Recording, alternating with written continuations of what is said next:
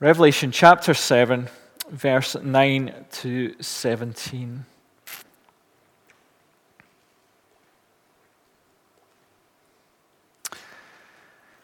God's word says, This after this I looked, and there before me was a great multitude that no one could count from every nation, tribe, people, and language, standing before the throne and in front of the Lamb.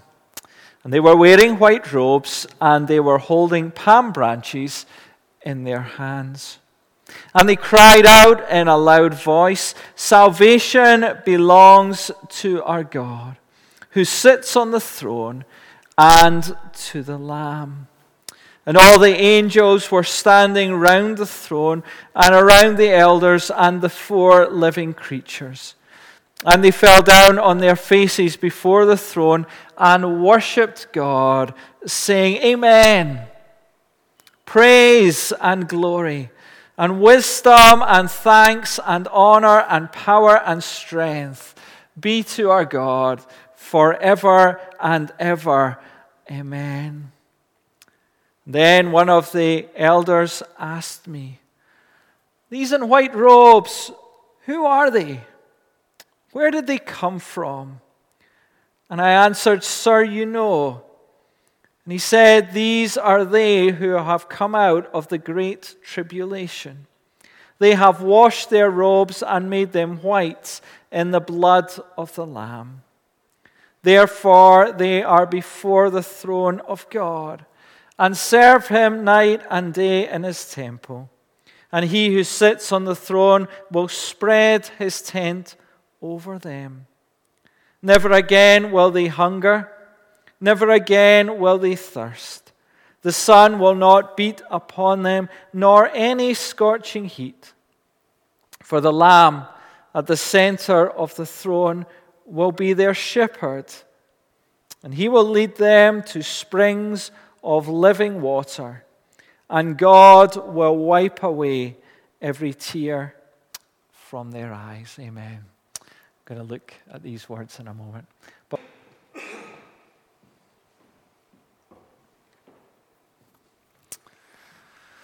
let's just pray together, shall we?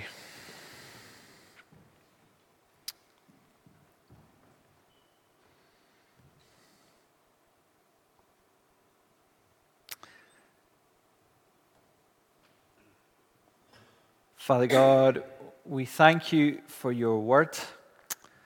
And we pray that as we come to it this evening, uh, that you would speak to us, uh, that you would open our eyes, uh, that we might see ever more clearly uh, who you are, uh, that we might put our hope in you afresh, and that we might marvel at what you have in store uh, for those who love you and put their trust in you.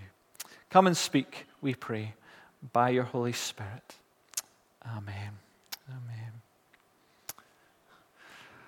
Uh, tonight, as we uh, come to these uh, verses, uh, we want to see uh, just afresh uh, that truth, first of all, that we've just been singing there that our God does save, that salvation does belong to God, and how God has always been working out his plans and purposes in a way that will uh, hopefully encourage our hearts. Uh, secondly, we want to realize afresh also uh, that the fallen, broken nature of this world does not bring God pleasure. Uh, and it's not what He desires uh, for our lives. But as we go through this world, in all its difficulties and all its struggles, uh, God is holding on to us uh, and God is helping us. And thirdly, that He has something better in store for us. And there will come a time, a time of healing, a time of renewal, uh, a time when we are in God's presence and we'll just see a contrast to the brokenness of this world compared to what is awaiting us uh, as we are with God Himself. And the context of this, as we have seen, uh, is chapter 6. And this time of kind of great tribulation that will come uh, upon the earth. A time when the Holy Spirit will step back, and God's word tells us that the Holy Spirit is a restraining force in our world today. That if He was not at work, the evil in our world would be much greater. And so, this is a time when the Holy Spirit will step back and we will see sin and evil for what it truly is a time of great trouble, uh, a time of great tribulation in our world, uh, where many atrocities will be committed. And then we will see the coming of the wrath of God. Difficult word for us uh, to understand, but when we see it in light of the atrocities that are going to happen, uh, we note uh, what that means as God comes and says, No longer and I'm going to leave creation on its own. I'm going to come and I'm going to come and judge sin and bring about the beginning of making all things new. And we have this picture in chapter 6 of these atrocities being committed.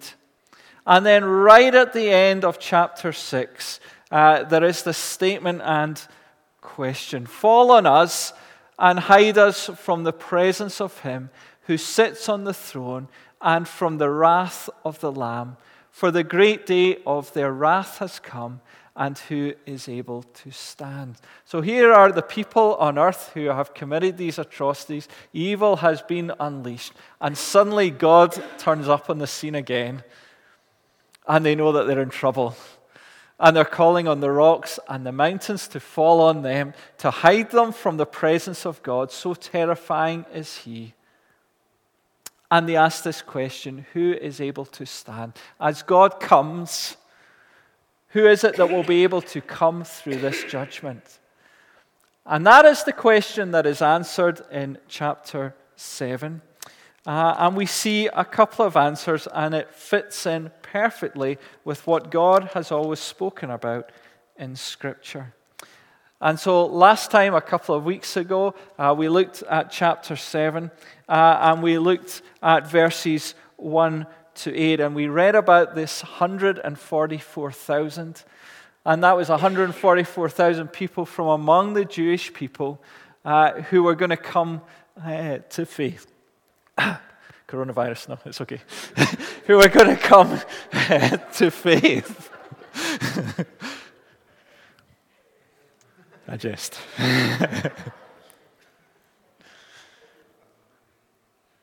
this remarkable reminder that God has always had a plan for the Jewish people.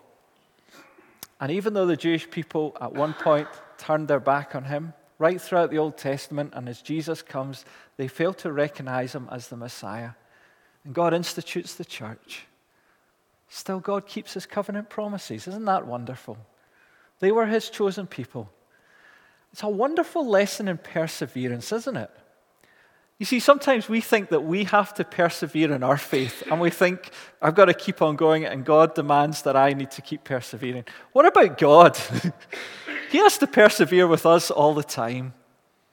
Uh, uh, and here are the Jewish people, and time and time again, they turn their backs on God, and yet God perseveres, and God says, I'm going to be faithful. You're unfaithful, I'm going to be faithful. I'm going to keep my promises to you. I'm going to keep working out this plan of salvation to a point where you come to faith. And that's what we see promised here in Revelation. Wonderful words. Uh, that this 144,000 won't be the entirety of it, they'll be the first fruits of these Jewish people uh, turning back to God. A wonderful uh, promise that God keeps his covenant. And then, secondly, we get this vision that we read tonight. And we have the Jewish people coming to faith, but here is this great multitude that we're going to read about those from every tongue and tribe and nation. And it's a reminder again, right from the beginning of Genesis, uh, that God didn't just want to save the Jewish people, but He says salvation is for all. Uh, and all will be blessed by the coming of the Messiah, by the coming of Christ. And that is what we see here again.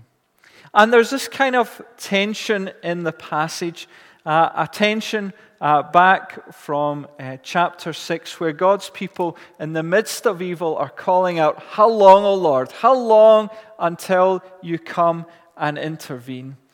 And we have to hold that intention with this longing for God to come and to act in our world, uh, along with 2 Peter chapter 3, verse 9.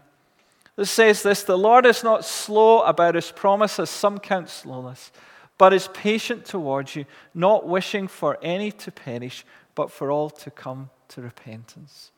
And sometimes we long for God to come and move, and that's a tension that we hold as we look around the world, and that's a tension that we see here tonight in this passage. And on the other side, we think about friends and family who do not know the Lord. And we're glad that God hasn't come yet because we're just desiring and praying that these folks will come to faith. And that's the same tension that God has. He wants to come, He wants to move, He wants to sort things out in our world. He sees the brokenness of creation, and yet He longs to save. Isn't that wonderful? He longs to save.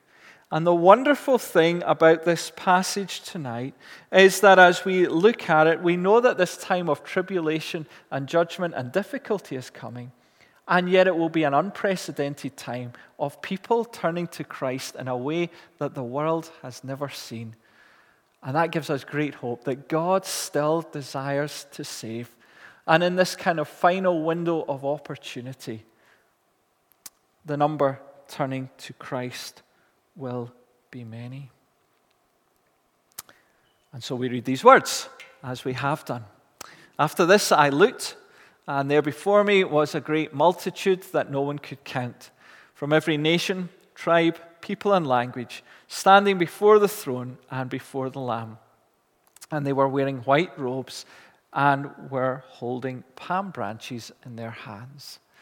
After this, we noted before in Revelation that that denotes a fresh vision. This is a fresh picture um, that John is seeing. He's seen this vision of the 144,000, and now this is a new vision, a new revelation, a new picture and image that he is shown, and it is of this great multitude, a multitude gathered from every nation, tribe, people, and language.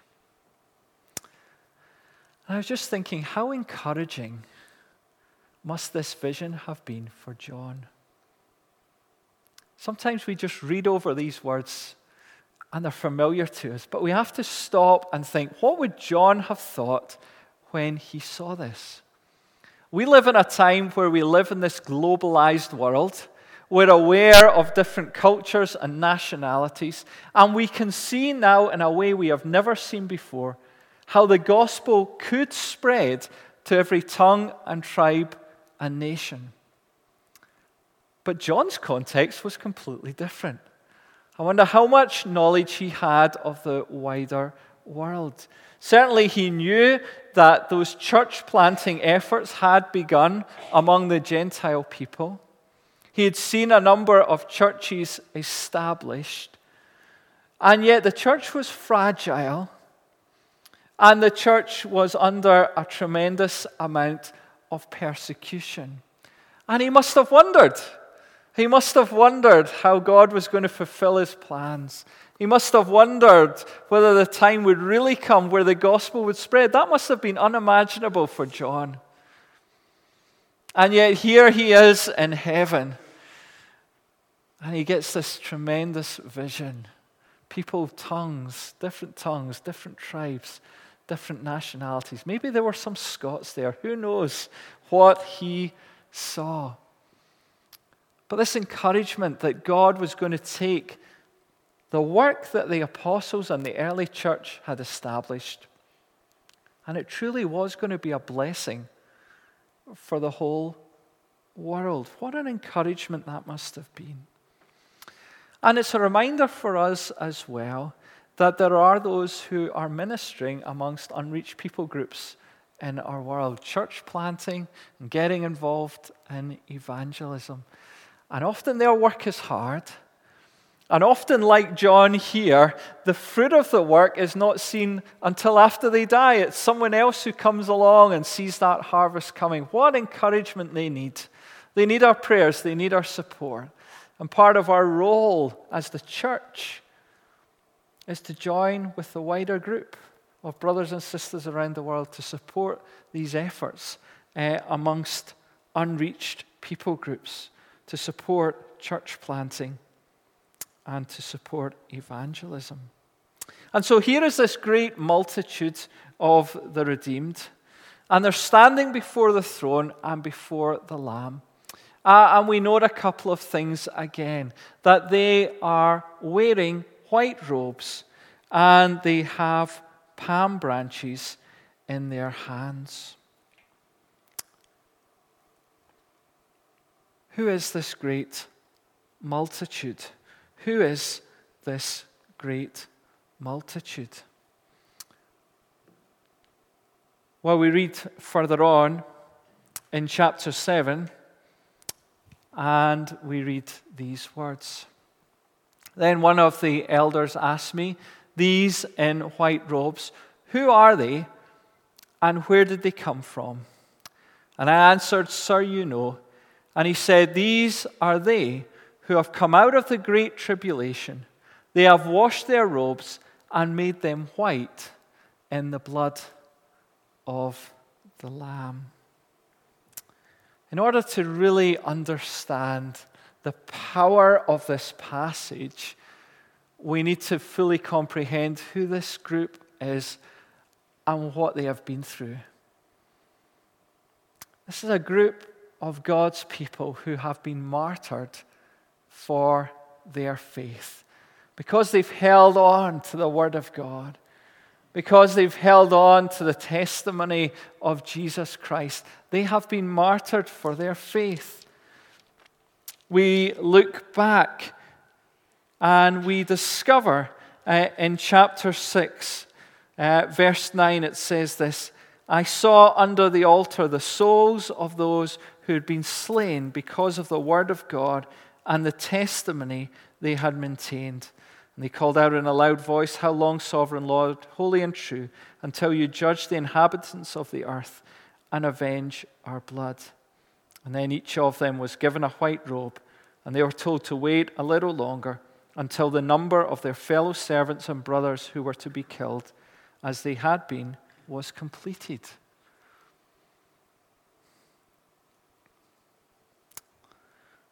It's hard for us to comprehend what the persecuted church goes through. And we're praying for them. We're talking this morning about knowledge and experience. And we have a knowledge that the church is persecuted. Uh, we don't have an experience of that. And we imagine this group of people who have been martyred for their faith. Those who have chose to become Christians during this horrific time on earth. What a commitment that must have been. And making that decision and knowing that it's not just affecting you, but maybe your wife or your kids or your wider family. We have to see the human side of this story and the toil and the trouble that they have gone through. And many of them have lost their lives. And they are given these white robes. White robes that we are told are washed in the blood of the Lamb. And you see this phrase, the Lamb, right throughout this section of Scripture. And it's a tremendous reminder and encouragement for us that as we choose to follow Jesus, that Jesus was the first martyr in many ways, that he has gone before us. And how the Lord Jesus must have identified with this unique group of people, and how, in many ways, they must have been able to identify with the Lord Jesus in a way that we cannot because we have not lost our lives for Christ. Here are those who have white robes washed in the blood of the Lamb. They are those who have gone through this tribulation. They have overcome. And now they stand in Christ's righteousness. They are pure before Him. And they've got these palm branches. And palm branches were used at that time, uh, much like flags are today. It was a way of expressing joy, expressing celebration.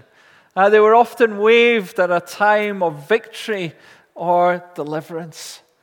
Uh, and we think about the Lord Jesus Christ and the way that he came into Jerusalem, Palm Sunday, and how the crowds waved their branches. They were in expectation of the deliverance and the victory that he would bring. And yet, that victory and that deliverance looked quite different to what that crowd expected as Jesus died on the cross. And yet, there he won the victory. There he defeated sin and evil.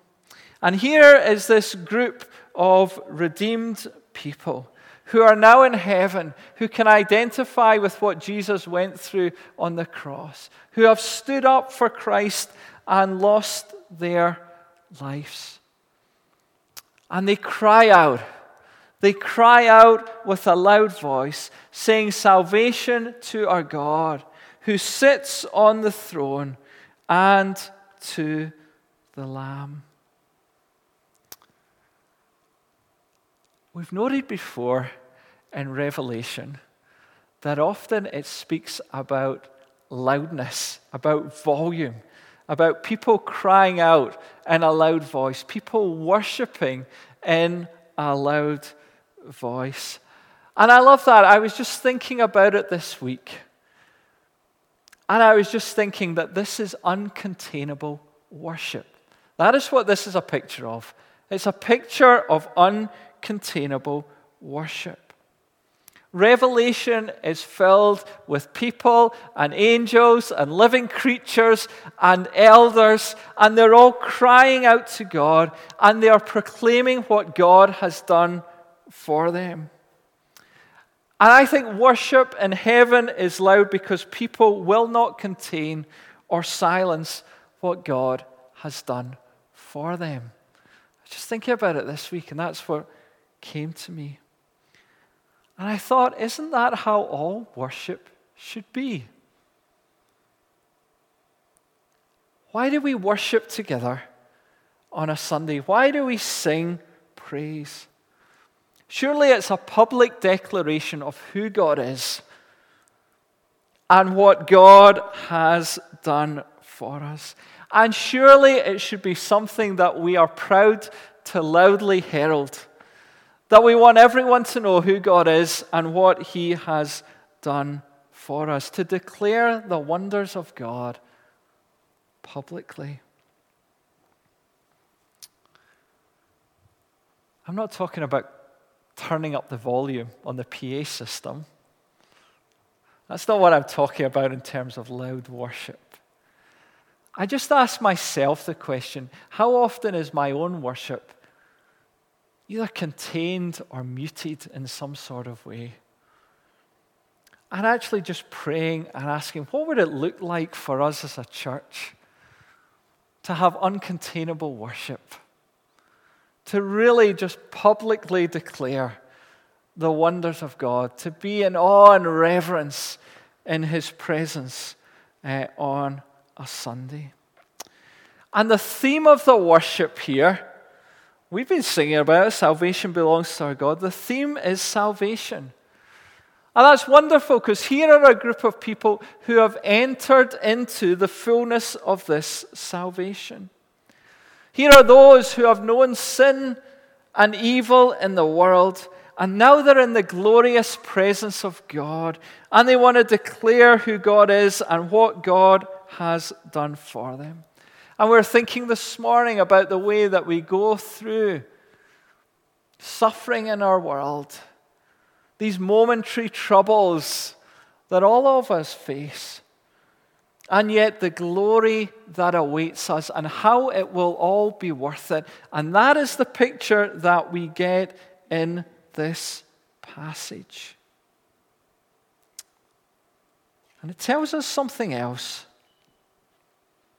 About this great multitude. It says this they are before the throne of God and serve him night and day in his temple. And he who sits on the throne will shelter them in his presence. Worship. Worship. Here is this group of people who have been serving the Lord Jesus Christ on earth night and day. We must not underestimate the commitment that it will take to turn to Christ during this period of time that we are talking about. No room for nominal Christianity. You turn to Christ, you'll lose your life. And so these are people who are sold out for Jesus, who have committed to serving Jesus night and day on earth. And now they get to heaven. And here they are, and they're before the throne of God, and they're serving Him in the temple night and day. And it's this reminder of true worship. Worship declares praise to God, it declares who God is and what He has done for us. But worship involves the whole of our lives, and it's 24 7, night and day. And here are a group of people who delight in joyful worship and service before God. And then this beautiful turn of phrase that he will shelter them with his presence. It's a beautiful phrase. And it just reminds us again that this is a group that have known evil that have gone through atrocities on earth. But now they are in heaven, and no evil can touch them. Why? Because God is sheltering them with His presence. And we long for that day. We long for that day when evil cannot touch us anymore, when God will truly shelter us in His presence where heaven will be a place of peace and security. And yet, there is this promise as well, because these words are also found in Psalm 91. And it says this He who dwells in the shelter of the Most High will rest in the shadow of the Almighty. And I will say of the Lord, He is my refuge and my fortress, my God in whom I trust. And here in the psalm is this kind of double aspect to this promise that in life there will be trouble, there will be suffering, there will be struggle for standing up for Jesus and faithfully following Him. But as we do so, we can dwell in the shelter of the Most High, that God will look after us, that God will protect us. It doesn't mean that everything is going to be okay. It doesn't mean that we might not lose our lives for Christ. We know that from this passage here. And yet, somehow, God is with us. And if we entrust our lives to Christ in this life, then a day will come when not only will we know that shelter, but we will fully rest in it. See, in the world, we know something of that shelter and protection of God.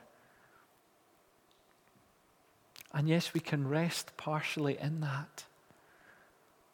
But a day will come in heaven when we will know that in fullness. And we will truly rest in Christ, free from the struggles and the suffering of this world. And so here is this great multitude who are worshiping God. But there's more. There's more people here who are worshiping also. It says this All the angels were standing around the throne and around the elders and the four living creatures. And they fell down on their faces before the throne and worshiped God, saying, Amen.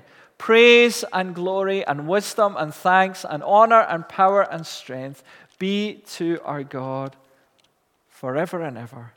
Amen. I love as you read through Revelation that there's always this ripple effect. That one group over here start worshiping, and it causes this ripple effect that there's this other group over here that say, Wow, this is amazing. I want to join in the worship. That's how worship in church should be. That's what we're all committed to. We publicly declare our worship of God, and others see it and say, I'm going to join in that worship uh, as well.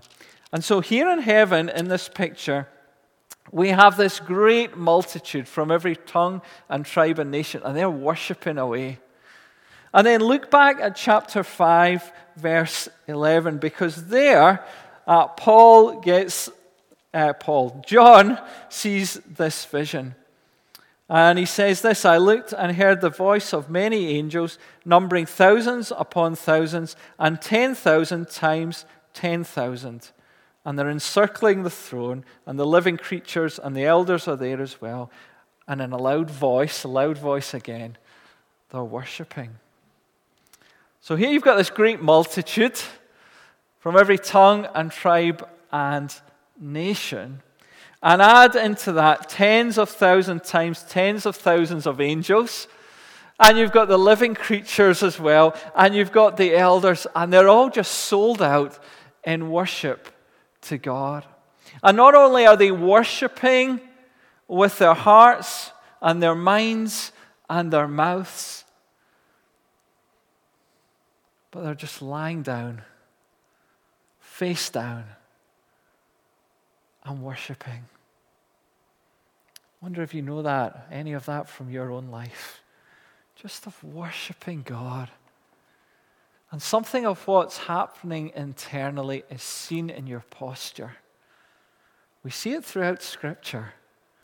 Times when people are just driven to their knees, and other times where they're just lying flat out in the presence of God and they're worshiping.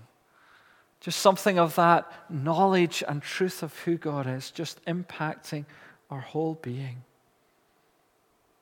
And twice it says, Amen, Amen. Let it be so. Let it be so. And what is it that they desire?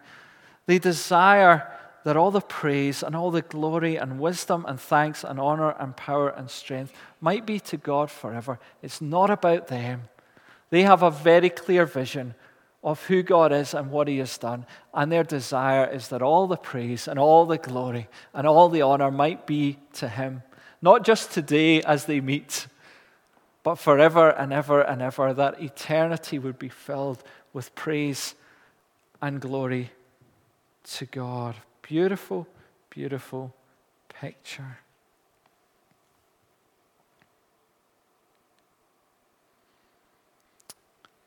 And as we come to the end, we see something in heaven of God's provision for his people. It says this never again will they hunger, never again will they thirst. The sun will not beat down on them, nor any scorching heat.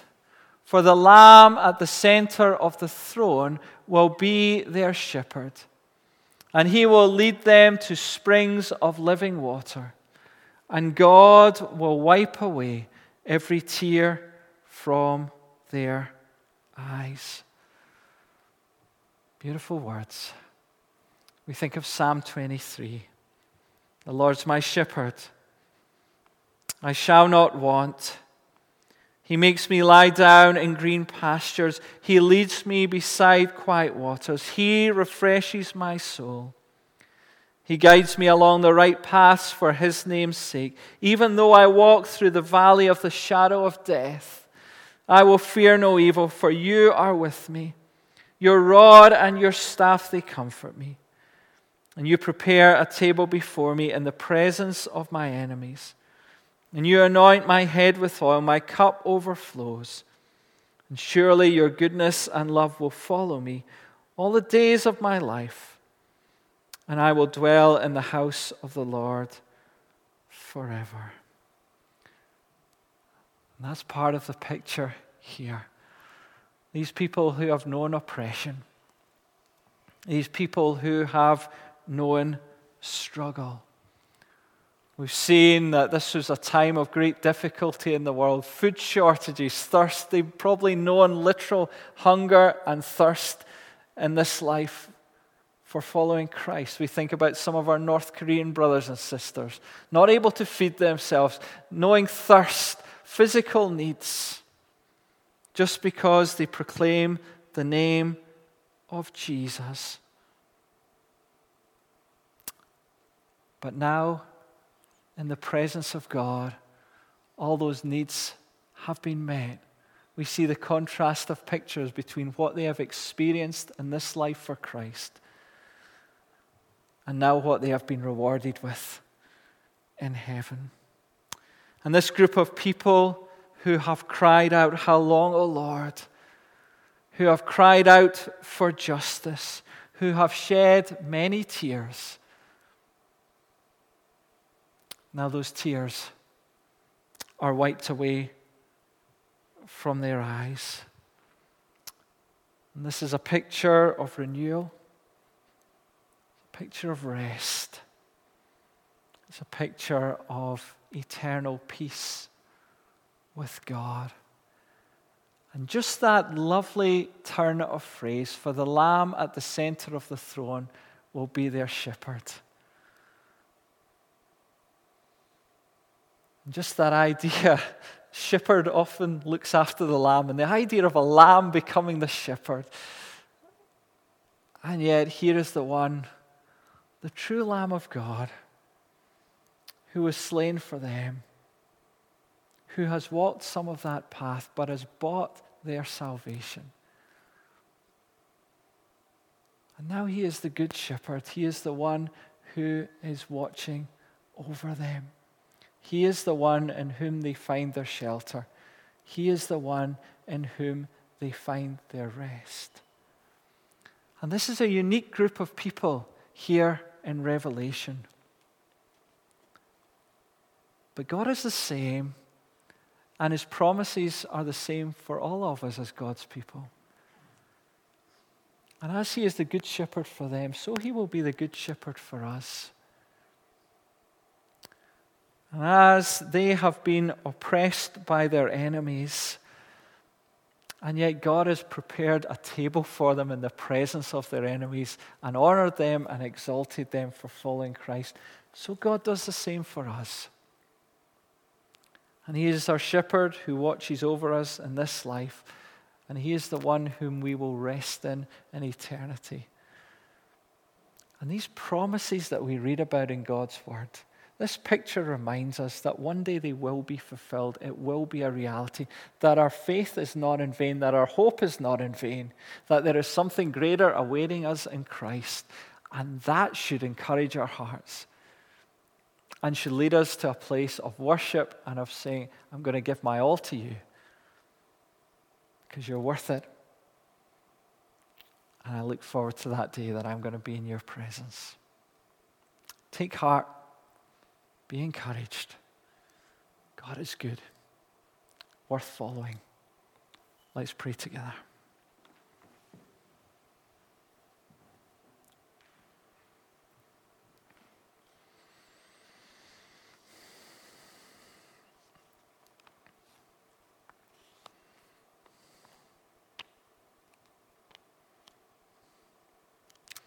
The Lord is my shepherd. I shall not want.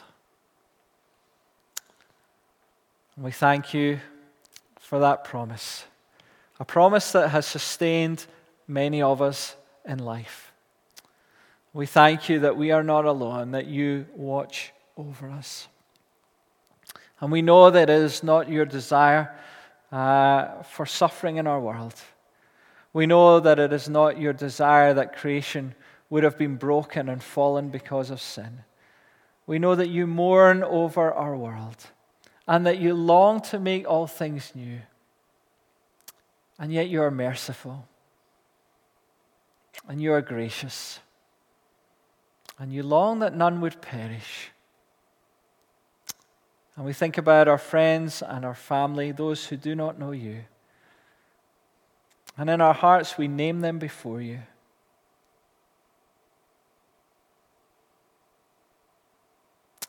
And we pray that they would come to know Jesus. And we thank you for the hope that we have in Christ. And we thank you that one day we're going to join that band of people worshiping you. We're going to join along with that great multitude. And we're going to sing your praise, O Lord. And we're going to declare that salvation belongs to you alone, O God. And Lord, we look forward to that day. But we thank you that we don't need to wait to bring you our worship and our praise. And we pray that our worship would be uncontainable, that it wouldn't be muted or silenced, but that we would publicly declare who you are and what you have done for us. And we ask that as we end this Lord's Day, that a song of praise might rise up in our hearts. A song of praise that would carry on throughout this week as we live to serve you, as we live to proclaim to others what you have done. And we pray that you would see us faithful. And we thank you that you are faithful to us. And we entrust ourselves to you. In Jesus' name, amen. Amen.